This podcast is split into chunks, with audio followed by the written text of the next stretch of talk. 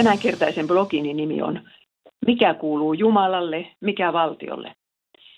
Ja olen kirjoittanut tämän 90-luvulla Iisalmen paikallislehteen sunnuntain sanaksi.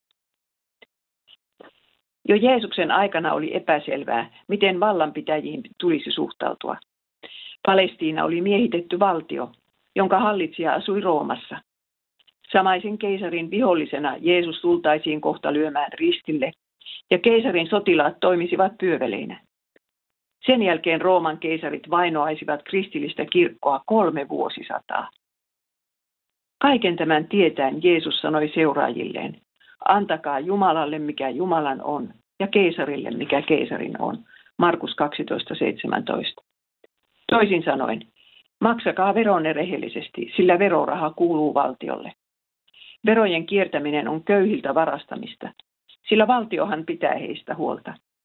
Valtio rakentaa tiet, koulut ja sairaalat, varjelee poliisilaitoksen avulla ihmisten turvallisuutta ja omaisuutta ja armeijan avulla maan itsenäisyyttä.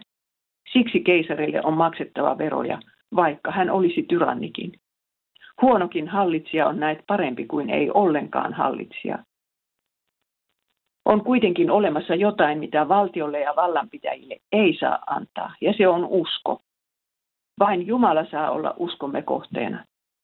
Valitettavasti tämän nyrkkisäännön noudattaminen ei aina ole ollut kovin yksinkertaista.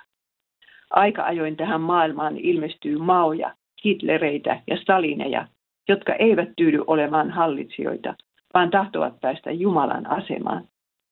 Heitä kirkon ja kristittyjen on vastustettava silloin, kun he tahtovat tehdä tyhjäksi raamatun sanan. Jumalan tahdon ja valtion tahdon erottaminen ei ole ongelmatonta edes täällä meidän kotisuomessammekaan. Eikö kirkko vaiennut vuosikymmenien ajan vähempien veljien kärsimyksistä itärajan takana Suomen ulkopoliittisen aseman nimissä? Oliko se Jumalan edessä oikein?